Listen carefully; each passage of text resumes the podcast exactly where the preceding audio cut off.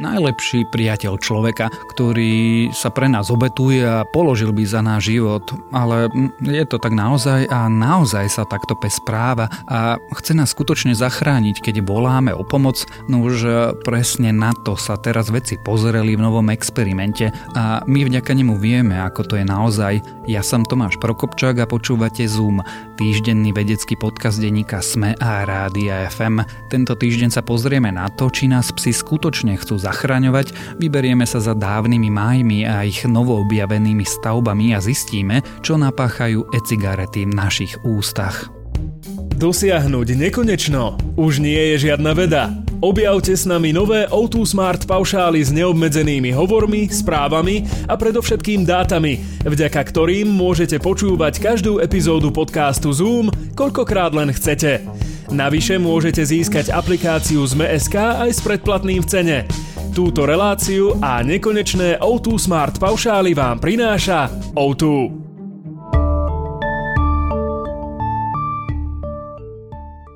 Pes záchranca to je predstava, ktorú si ľudia spájajú s obľúbenými štvornohými priateľmi. Vidí človeka v tiesni a neváha, aby ho dostal čo najďalej od nebezpečenstva.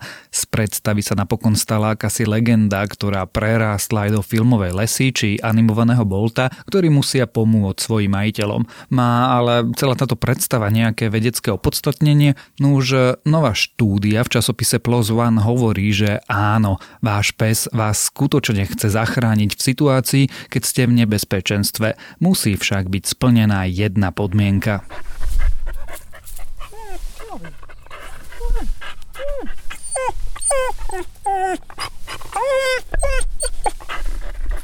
Veľmi málo výskumov sa pokúsilo odpovedať na otázku, či vás chce pes zachrániť alebo nie. A to aj napriek tomu, že sa takéto správanie automaticky čaká. Vedci preto vymysleli niekoľko úloh, ktoré mali ukázať opodstatnenosť očakávania. Do štúdie sa zapojilo 60 obyčajných psov, ktoré nemali žiadny záchranársky výcvik. Tie potom podrobili trojici úloh opakovane a v náhodnom poradí. V jednej bol ich majiteľ zavretý vo veľkej škatule škatuly a mal čo najvernejšie a hlasno volať o pomoc.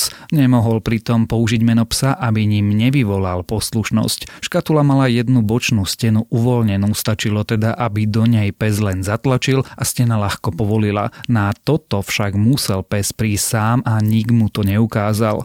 Približne tretina psov zachránila svojho pána, ako však naznačili kontrolné testy a pozorovanie správania zvierat, oveľa viac psov chcelo človeka zachrániť, len nevedeli, ako to urobiť. Vedci potom do rovnakej škatule, kde bol aj človek, zhodili z vrchu pochuťku. Zo všetkých psov sa len 19 podarilo dostať dnu, navyše medzi týmito 19 bolo až 16 takých psov, ktorí zároveň zachránili ľudí zo škatule, keď volali o pomoc. V druhom texte majiteľia opäť sedeli v škatuli, ale nahlas a pokojne čítali text z časopisu. Tento raz sa zo všetkých psov podarilo dostať k človeku 16. Zaujímavé však bolo správanie psov pri kontrolnom teste ščítaním a záchrannom teste. Keď je pes v strese, obyčajne šteka, stoná, oňucháva predmet či rýchlo chodí. Takto sa psi správali oveľa častejšie a výraznejšie, keď človek volal o pomoc, ale nie vtedy, keď po pokojne čítal. Navyše, keď test zo záchranov opakovali, psi boli za každým rovnako vystresované a ľudí vyslobodili vždy rýchlejšie. Zvieratá, ktorým sa do škatule nepodarilo dostať, boli takisto viditeľne rozrušené a nepáčilo sa im, že nevedia, čo majú robiť. Podľa výskumníkov sa stres preniesol z človeka na psa, ktorý sa správal v podstate empaticky ale keď opakovali test ščítaním, psi boli za každým čoraz spokojnejšie a rýchlosť vyslobodenia ľudí sa nezvýšila. Psi sa skrátka prispôsobili situácii. Teda výsledkom je, že väčšina psov nás chce skrátka zachrániť, ale musia tie psi vedieť, ako to majú urobiť.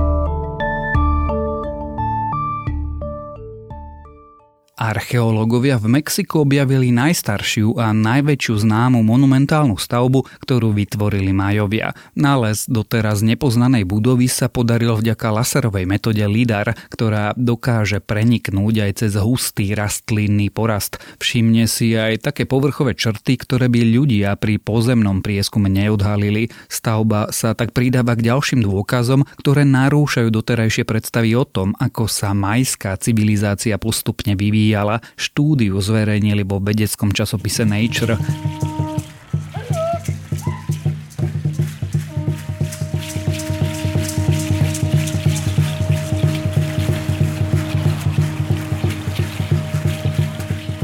Májovia žili na polostrove Yucatán a v jeho okolí približne od roku 1000 pred našim letopočtom do roku 1500 nášho letopočtu.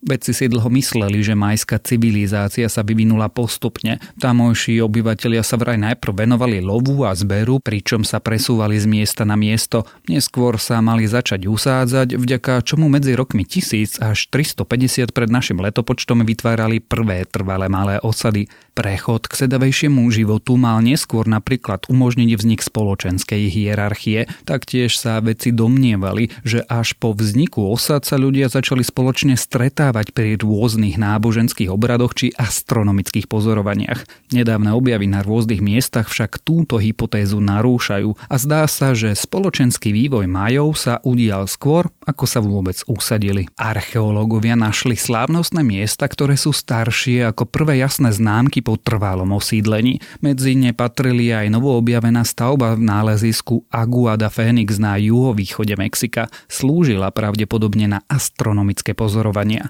Tvorí ju veľká obdĺžníková plošina dlhá približne 1400 metrov a široká 400 metrov. Vytvorili ju z hliny a navršili ju do výšky 10 až 15 metrov. Na samotnej plošine sú uprostred vytvorené dve ďalšie stavby. Prvou je malá pyramída, z ktorej je výhľad na menšiu obdĺžnikovú plošinu. Tá zrejme poskytovala vizuálnu pomôcku pozorovateľovi, ktorý z vrcholu pyramídy pozoroval východ slnka. Slnko počas letného slnovratu vychádzalo nad jedným okrajom, počas zimného zas nad druhom. Novoobjavená stavba a jej podobné boli pravdepodobne spoločným dielom ľudí a nevznikli na príkaz panovníkov, domnievajú sa autory štúdie. Nenašli sa totiž žiadne sochy významných ľudí či iné znaky spoločenskej nerovnosti. Stavba pritom vznikla medzi rokmi 1000 až 800 pred našim letopočtom. Naďalej ostáva záhadou, prečo vtedajší Majovia vytvárali takéto veľké stavby a prečo ich po pár storočiach opustili, ako naznačujú vykopávky na týchto obradných miestach. Škodlivé účinky elektronických cigariet sa nemusia týkať iba dýchacieho systému. A kde nefajčíte e-cigarety, zmenia vám mikroflóru v ústach. Rozdiel je patrný a môže byť zdrojom vážnych zdravotných problémov. Organizmy, ktoré odolajú parám, dokážu vyvolať vážne infekcie a zvýšiť riziko ochorenia ďasien, dokonca aj rakoviny. Výskum v časopise Science Advances ukazuje, že k škodlivým zmenám v mikroflóre dochádza rýchlo a bez ohľadu na to, či človek vapuje rostok obsahujúci nikotín alebo beznikotínovú verziu.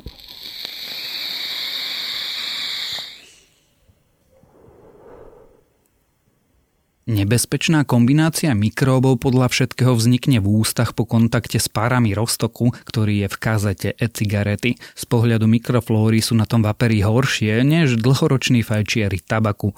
Prostredie, v ktorom sa darí choroboplodným mikrobom, sa im v ústach vytvorí po 3 až 12 mesiacoch používania e-cigariet.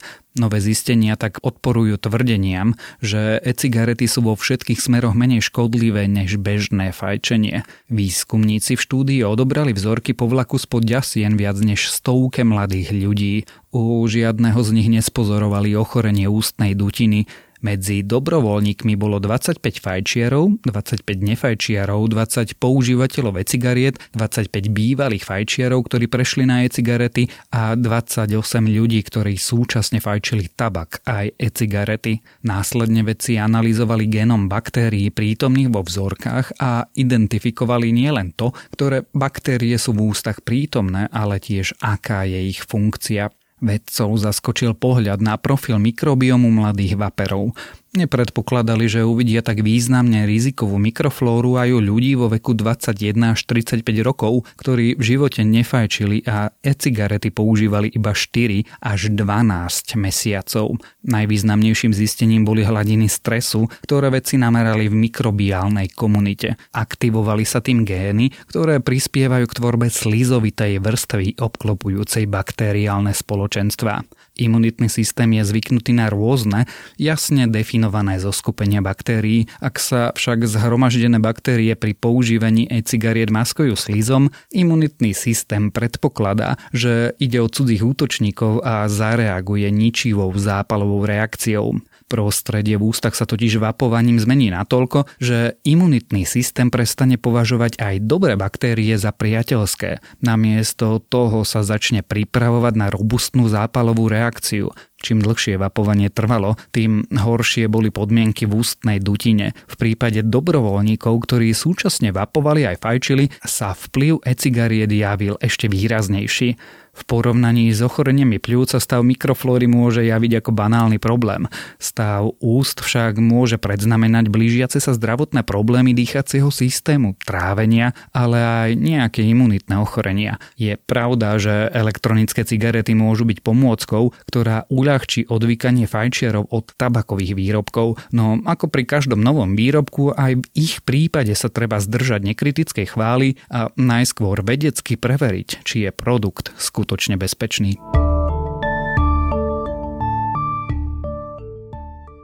Ďalšie správy z vedy. Vedci teraz určili, z čoho bol zložený záhadný medzihviezdny objekt Oumuamua, ktorý sme si všimli v roku 2017.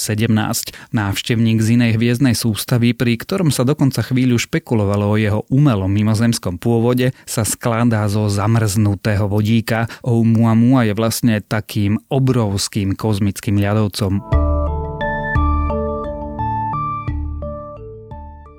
Prvé galaxie a hviezdy zrejme vznikli skôr, ako sme si dosiaľ mysleli. Ukazujú to nové pozorovania Hubbleho vesmírneho ďalekohľadu. Prvá populácia hviezd podľa astronomov jestvovala už 500 miliónov rokov po veľkom tresku.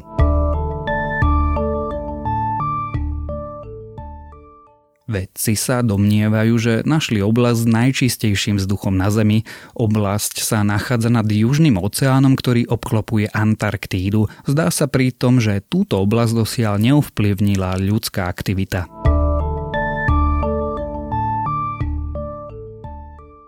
Astronómovia narazili na planetárny systém, ktorý sa dosial najviac ponáša na ten náš. Okolo hviezdy Kepler 160, pripomínajúce naše Slnko, obieha exoplanéta, ktorá nie je ani dvakrát taká veľká ako Zem a mohli by na nej panovať teploty, ktoré sú vhodné na život. A ak vás tieto správy z vedy zaujali, viac podobných nájdete na webe tech.sme.sk.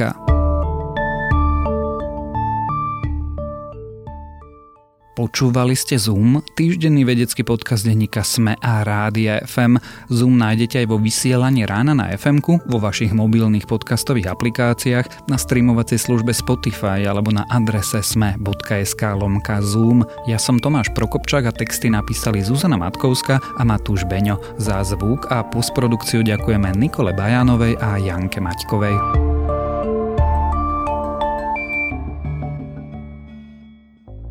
Ak vás baví objavovať s nami nové témy a zaujímavosti, pokračujte v tom bez obmedzení. Kliknite na O2.sk a vyberte si niektorý z nových, neobmedzených O2 Smart paušálov s prémiovými aplikáciami v cene. Tento podcast a nekonečné O2 Smart paušály vám prináša O2.